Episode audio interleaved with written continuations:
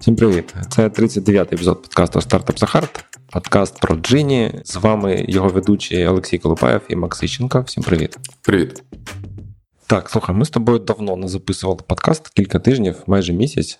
І е, ну, коротше, у нас багато всього умовно за цей місяць було. Я думаю, ми Та ну розкажи. Та-да, от ми про це сьогодні поговоримо. Тобто, якихось супервеликих тем я не планував. Це раз. І друге, я зараз почав знову вести цей блог, розсилку, після якої з'явився подкаст. І зараз е, якісь такі, знаєш, теми про стартапи чи там про те, як треба робити X, я пишу в блог, мені так простіше. От, і в нас фактично подкаст залишився такий. Чисто джин між собойчик. Ну. Ми з тобою говоримо про джин. Да. Якщо вам цікаво, будь ласка, слухайте. Якщо ні, ну можливо, побачимось десь в Твіттері. Читайте. Да, читайте.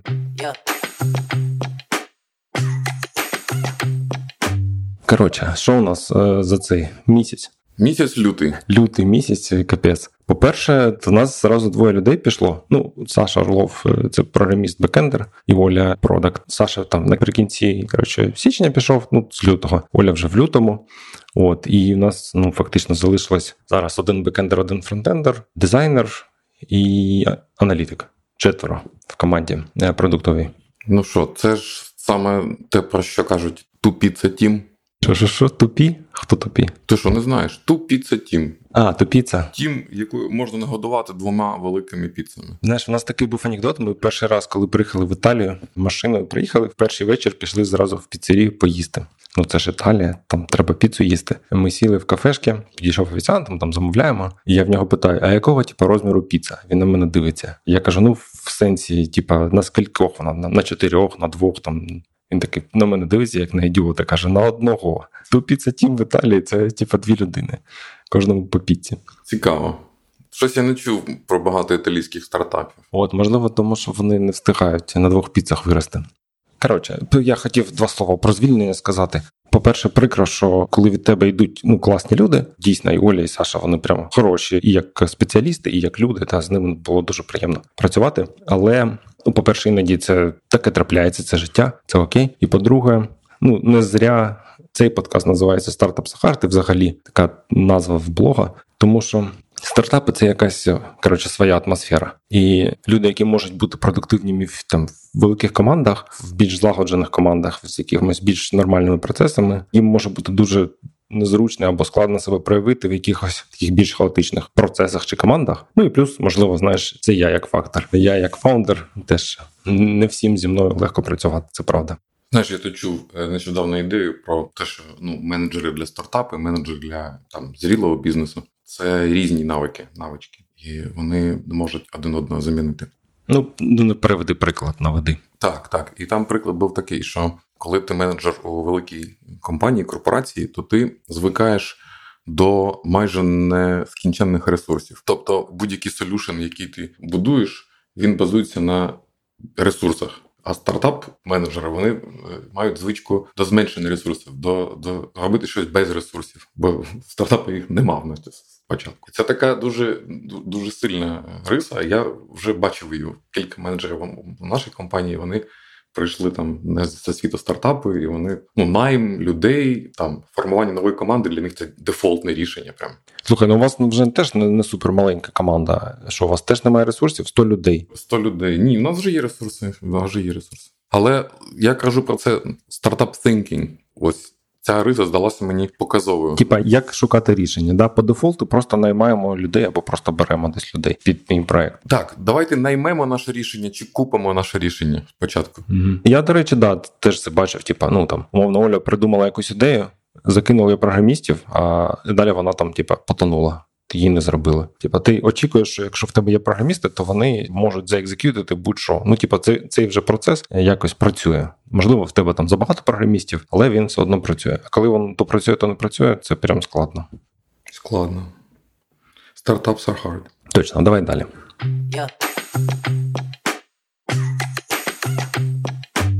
Збулася твоя мрія, Льоша, про платну аналітику. Та ти що? Да, ти скільки років 5 мені бічив цю ідею, що давайте, чого ви не робите аналітику платно. Ні, ми не зробили платну аналітику, але ми прям серйозно туди полізли в цю тему. Це власне останній був проект Олі, яка вона встигла зробити. Там розкопали все, що роблять інші компанії, яку аналітику купують, хто замовник і так далі. Ну коротше, багато всього, як вона виглядає, скільки це може коштувати, скільки ми можемо е, умовно заробити. Да? Ну, якщо там у нас схожий продукт, схожою ціною, скільки це типу, потенційне ревеню. Якщо вам коротко, то нам коротше немає сенсу робити ту платну аналітику, яку зараз купують компанії. Це прям супер невигідно для нас. Бо вона досить дешева чи дуже дорога у виробництві? Ну і то, і то. Там прикол в тому, що ти заробляєш, коли в тебе є кілька ринків різних, наприклад, регіонів, та там Східна Європа, чи Латинська Америка, чи там ще щось, і плюс є кілька індустрій. І тоді там прайсинг такий, що ну зазвичай прайсинг за один слайс. Типа, хочеш IT в Україні, це там X. Там тисяча, дві-три. Хочеш е, плюс, не знаю, маркетинг десь в Німеччині ще X. Якщо хочеш там просто великий регіон, ну то там 20х буде. Тобто, фактично, ти робиш одну і ту саму роботу, але нарізаєш її по слайсам, і коротше потрібен скейл для нормальних продажів. Займатися чисто IT в Україні, ну там немає грошей фактично. Ти маєш на увазі, що покупців на такий слайс буде не дуже багато. Так, да, буде не дуже багато. Плюс зазвичай такі більші компанії, в яких вже є якби ну дефолтні провайдери для всього. Да? Типа ми HR Solutions закуповуємо тут, тут ми купуємо аналітику, тут у нас провайдер їжі і так далі. Тобто, і міняти це не є якийсь компетитив, коротше, диференціатор. Тобі просто потрібен провайдер даних по ринку. Тому що від них там якось індексуєш свої зарплати правильно раз на рік. І якщо він вже є, то сенсу його міняти. Ну що, типу, так, його ж немає, так розумію. Бо чого всі до тебе звертаються? Ні, ну слухай, по-перше, люди все одно будуть звертатися, навіть якщо є. Вони чомусь не купують то, що їм пропонують, або хочуть якийсь альтернативний варіант. Тобто я, я не кажу, що взагалі ніхто нічого не купить, але якщо порівняти там скільки нам потрібно зусиль для того, щоб зробити щось більш-менш пристойне, і типу, який потенційний ринок, там кілька десятків компаній, да, які це куплять, то коротше воно виглядає абсолютно безперспективно. Ну, таке буває. Ну, ми спробували. От, але тут є вішенка на торті, і вона заключається в тому, що можливо нам не треба робити те саме, що роблять ці великі Korn Ferry і всі інші чуваки, які е, роблять ці репорти, і замість цього спробувати продавати чи запакувати аналітику Джина. Тобто, в нас вже є якась аналітика. Окей, вона не по всіх регіонах, вона, наприклад, там по наймах на Джині, по вакансіях на Джині, по очікуванням кандидатів. Тобто ми знаємо, умовно, що люди скільки хочуть, хочуть да, Python програмісти senior рівня, скільки вакансій пропонують senior рівня питону, які фактичні найми були для цих пітоністів за останні там ікс, там пару місяців, наприклад. От і таким чином ми можемо запакувати власну нашу аналітику, і можливо на це буде попит.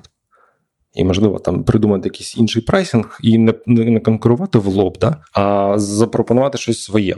І тут ще, до речі, така штука, що покупці той зарплатної аналітики це не наші коротше, кастомери. Тобто, у нас джином користуються рекрутери. Ну, рекрутери, які шукають, закривають вакансії, користуються. Можливо, там бюджети оправлять їх ліди. Але це все одно в рекрутменті, да? Тобто рекрутмент команда і її лід, чи там head of recruiting, чи ще хтось, вони оправлять бюджет на джин, ну і на всі інші сорси по найму там LinkedIn, я не знаю, якісь е, ще там можуть бути сайти, доу і так далі. А зарплатні репорти це інша функція, це HR, це там якийсь compensation, що небудь, е, можуть бути там фінанси, можуть бути ще хтось, але це не рекрутинг, це не коротше не їхня, не їхня тема. А от ту аналітику, про яку я зараз кажу, типа наша аналітика Джина, її теоретично ми могли б продавати саме рекрутерам, які шукають ну там тих же пітаністів або ноджесників, їм потрібна прям суперсвіжа аналітика по тому, що зараз є і по цінах на цих спеціалістів.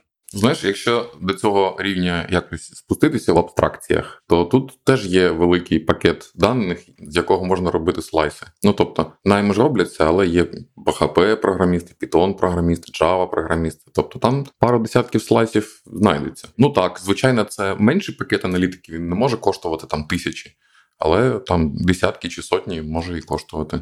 Mm, так, да.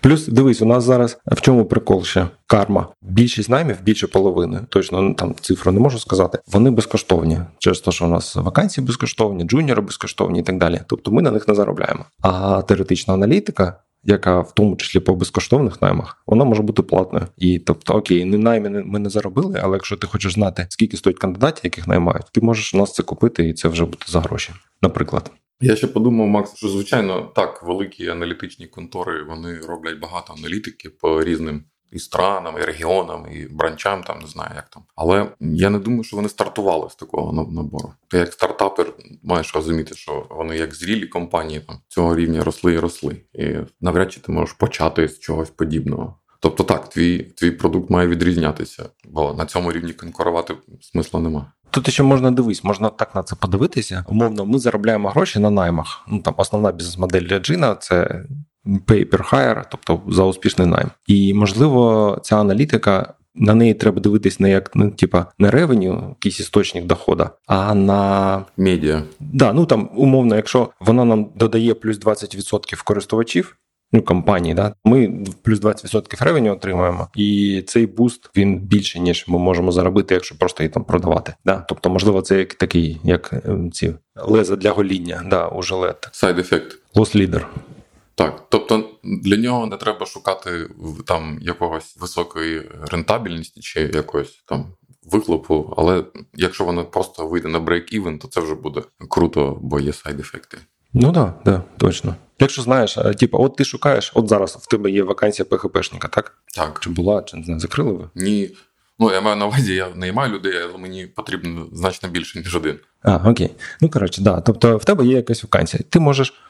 Не факт, що ти на джині його знайдеш цього чувака, і не факт, що ти навіть на джині шукаєш, але ти можеш на джині завантажити чи купити там статистику по ПХП і зрозуміти, окей, типа, я нормальні гроші пропоную. Що відбувається? Да, А може навпаки, я мало пропоную, тому в мене типа не дуже хороші кандидати приходять. Ну коротше, можеш оцінити, наскільки твоє типу, очікування вони впадають в в поточний ринок. Це досить цікаве знання. Я б заплатив. А скільки ти заплатив? Гарне питання. От диви, я зараз агенціям плачу за найм десь там від однієї до двох зарплат, там дивлячись на статистично, скажімо так. І це буде ну, десь там кілька тисяч євро.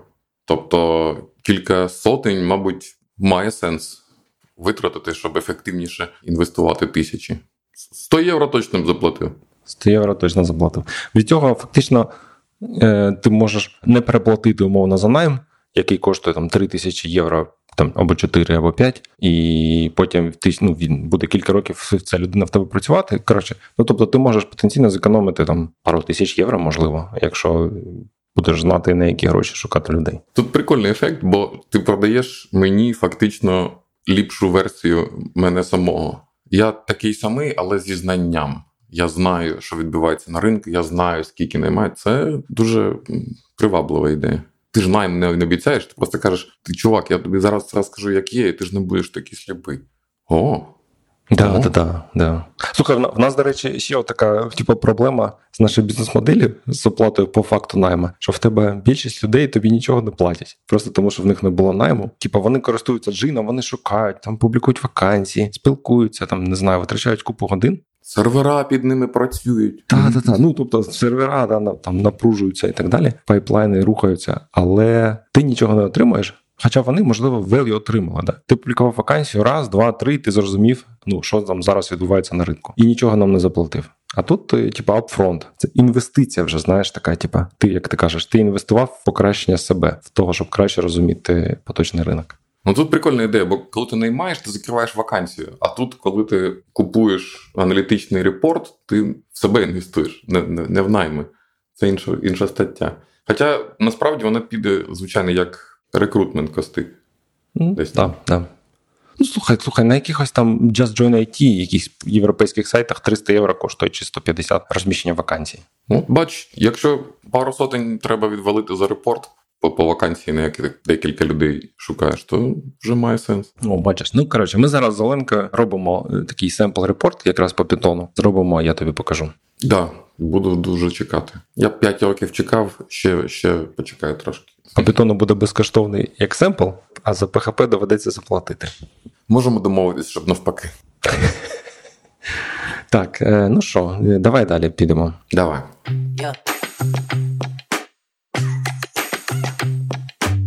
Прошу б ще розказати. Коротше, в нас було цього місяця 579 реєстрацій з Кенії. Прикинь. Я зараз з Тунісу кандидатів отримую. Є в мене агенція, яка з Тунісу вже. Да-да-да. Коротше, не знаю. Воно, звісно, трошки тупо. Мені прямо шкода нашого Фарука, який з Нігерії. Він приводив кандидатів зараз от з Кенії, потім ще можливо звідкись. Я ось е, з ним спілкувався минулого тижня. Кажу, чувак, блін, класний результати кандидати приходять, реєструються. Єдина проблема, да, їх ніхто не має. Да, і він мені каже: This breaks my heart. Я його розумію. Да, да, я його теж розумію. Я я б теж хотів, щоб їх наймали, але їх не наймають. Тому, коротше, таке не дуже ясно, що з цим робити, чи припиняти взагалі. чи... В мене було кілька кандидатів відтуди, вони були досить рендомні, тобто вони мали дуже небагато спільного з описом моєї вакансії.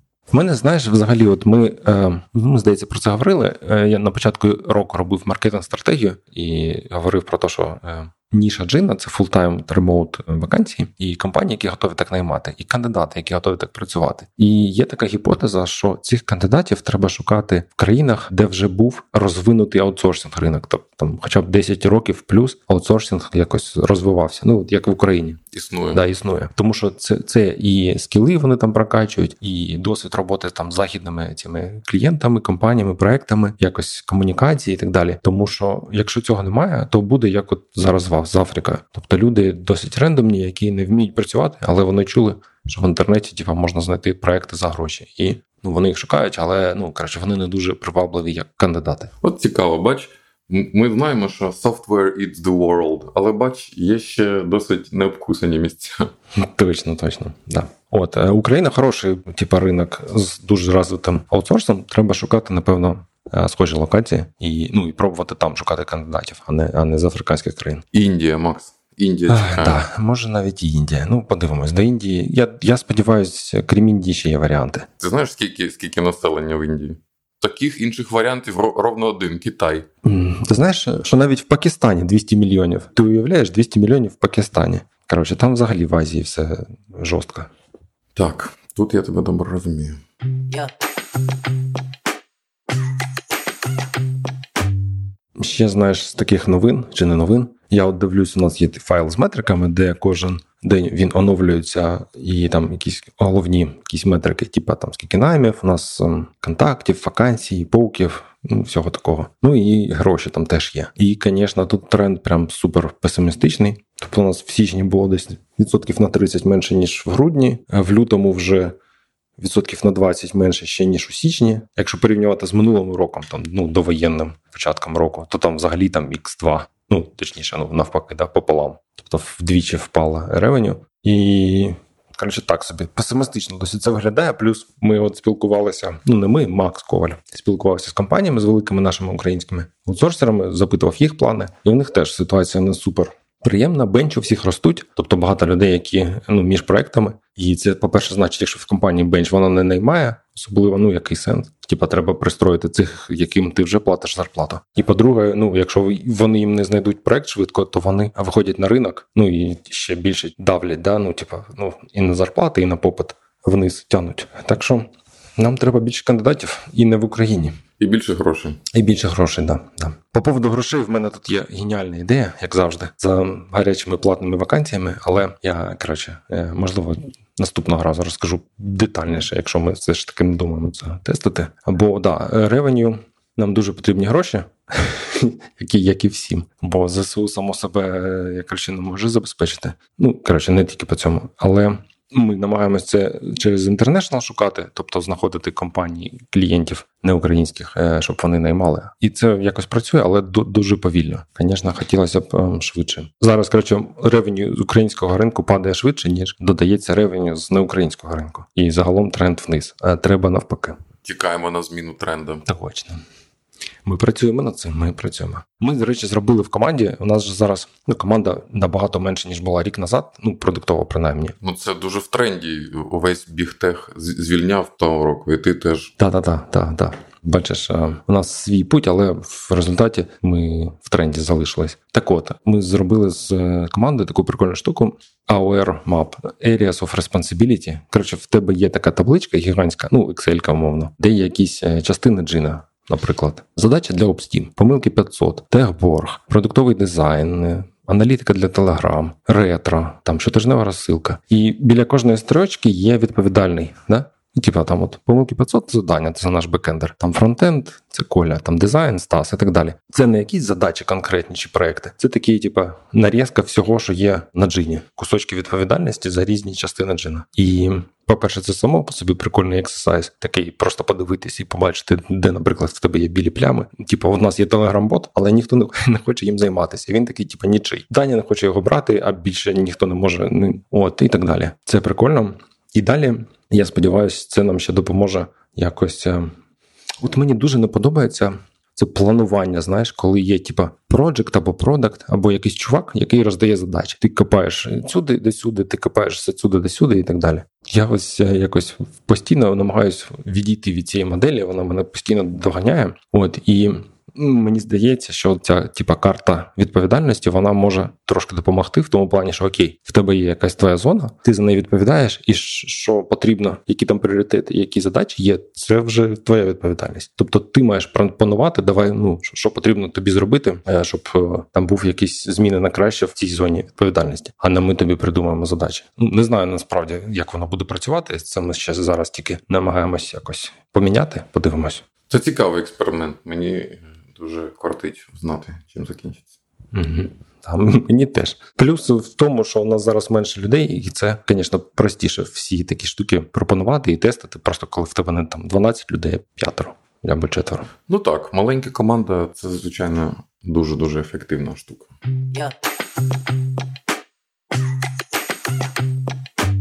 Ми зараз будемо шукати, до речі, бекендера. От, типа, знаєш, ніколи такого не було і знов. Вакансія вже майже готова. Типа, Соловйов Саня допоможе з технічним інтерв'ю. Питання приготували, тестове вчора, наче зробили. Тобто, ось з дня на день публікуємо вакансію, будемо шукати бекендера. Ви тестове додому даєте чи live? Я не знаю. Скоріш за все, додому, і скоріш за все, воно буде після технічного інтерв'ю. Ну, типа, е, Соловйов робить інтерв'ю. Якщо там якийсь суперчувак е, або чувіха, тобі коротше немає сумнівів, то ти можеш зразу зробити офер. Але якщо ти не впевнений, то буде тестове, яке можна дати і подивитись, все ж таки, як там кандидат працює. Тобто, це не перший типу, етап, це скоріше останній. Слухай, а це тестове, що ви даєте? Ти вже пробував його скормити чату GPT? Ну, я тобі кажу, в нас теж у нас теж є завдання, і в нас воно доволі подробно розписано. Там кілька сторінок, і там пункти. і Я йому прям закопіпастив всю тілеву. І що ти думаєш? Він мені написав досить прикольний код. Я його не запускав, не впевнений, чи він там компілюється, але виглядає як як треба. Там є всі критичні штуки, які там мають бути. Я ж бачив десятки разів, як люди це пишуть. Ну я знаю, що там має бути. Ну там дуже дуже непоганий початок. Добре, ну хай хай використовує чат GPT 3 Чому проблема? Та ні, що вони там будуть використовувати, їх проблеми. Я мені просто цікаво, чи ти пробував. Бо коли я спробував, я трохи так очканув. Я в мене був інший досвід. От у нас вже була годовщина цієї війни, клятої 24 лютого. Я такий зранку типу, думав, щось в Твіттер написати. Там почав щось писати, писати. А Юля мене каже, що ти коротше пафоса наганяєш, не треба цю фігню писати. Ну я її не написав. І потім думаю, блін, а що ж? Що ж зробити? Руки чешуться, що то треба зробити. Мене там за день до цього Олег Карпенко там питав по одному проекту, типу, як його попіарити, там коротше, щось у них там важко збори йдуть на проект з кібер якось кібер чогось для ЗСУ. От, і я такий, значить, пишу Твіттер, що давайте, чуваки, от тут повернуть живим, збирає гроші, присилайте скріншоти своїх донатів до до п'ятої години, і я подвою. А я подвою. Я бачив да. Да, да, да, От, воно ж, звісно, там, ну не звісно, але воно прям класно пішло. Пішли чуваки, пішли донати. Там загалом десь 400. Вирішили питання. Та ні, ну там вони 50 мільйонів збирали, а ми 1,3 мільйона назбирали донатами, плюс я додам 1,3, тобто 2,6, 5%, да, виходить. Ну, але тим не менш, 2 мільйона є. Коротше, в чому прикол? Ввечері, коли є такий Типу, зрозумів, що рахувати це руками це Unreal. Я типу, пишу, може хтось може допомогти тепер це порахувати. Врешті-решт знайшовся чувак. Е, він написав скрипт, який все порахував. І угадай, хто йому написав е, скрипт. Чат GPT? Звісно. Ахірі. Тобто, да, да, да, да. Я потім з ним говорив. Він сказав, що там була він одну помилку зробив. Там замість ID треда, щось якийсь інший ID вставив, чи дату. Ну коротше, щось там, але там був маленький глюк. От і він йому написав. Дженійська помилка. Да-да, да-да-да. Сказав, що типу, мені треба csv файл, де буде кожен рядок це посилання на Twitter і щось там ще. Сума. Коротше, да-да-да. І сума, і, і юзернейм. От і він йому зробив. який через твій терапії все це витягує.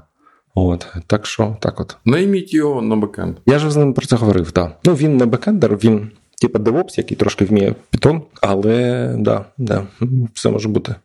Ну круто. Це прям оптимістична новина. Да-да-да, да, ні, класно, да. От, е, так що нормально, працюємо. Так що всі senior Python девелопери, які зараз нас чують, аплайтесь, пишіть. Інтерв'ю в мене побудовано навколо цих behavioral interview questions, тобто, коли ти коротше, визначаєш спочатку, що для тебе важливо, щоб людина робила на цьому місці. Тобто, у нас, наприклад, немає проджекта, який там бігає і питає, перепитує статус по задачам. Тобто, ми очікуємо, що програміст, кандидат, що він сам буде якось ну проактивно або казати, ганяти, да, да, да, там доповідати і казати, та я там десь застряг, там чи потрібна допомога. Ну тобто не буде чекати. І ти, типу, ідентифікуєш якісь такі важливі для тебе речі для цієї ролі, і потім моделюєш якусь ситуацію, просиш кандидата ну, навести приклад з свого досвіду, як ти, типу, ну, робив щось в схожій ситуації. Да? От і да, от, типу, проактивність це коротше тема для нас важлива. Дуже цікаво, чим закінчити цей найм. Так, так, так. Ну, слухай, я сподіваюся, ми не будемо робити так ще перерву на місяць, тобто через тиждень поговоримо, можливо, будуть якісь апдейти. Так, давай. Тоді на цьому всім пока. Дуже радий був тебе знов чути. Я прямо соскучився за подкастом. Навзаєм. Так, всім пока. Пишіть письма. Продакшн Аня Вінніченка. Пока-пока. До зустрічі. Yeah.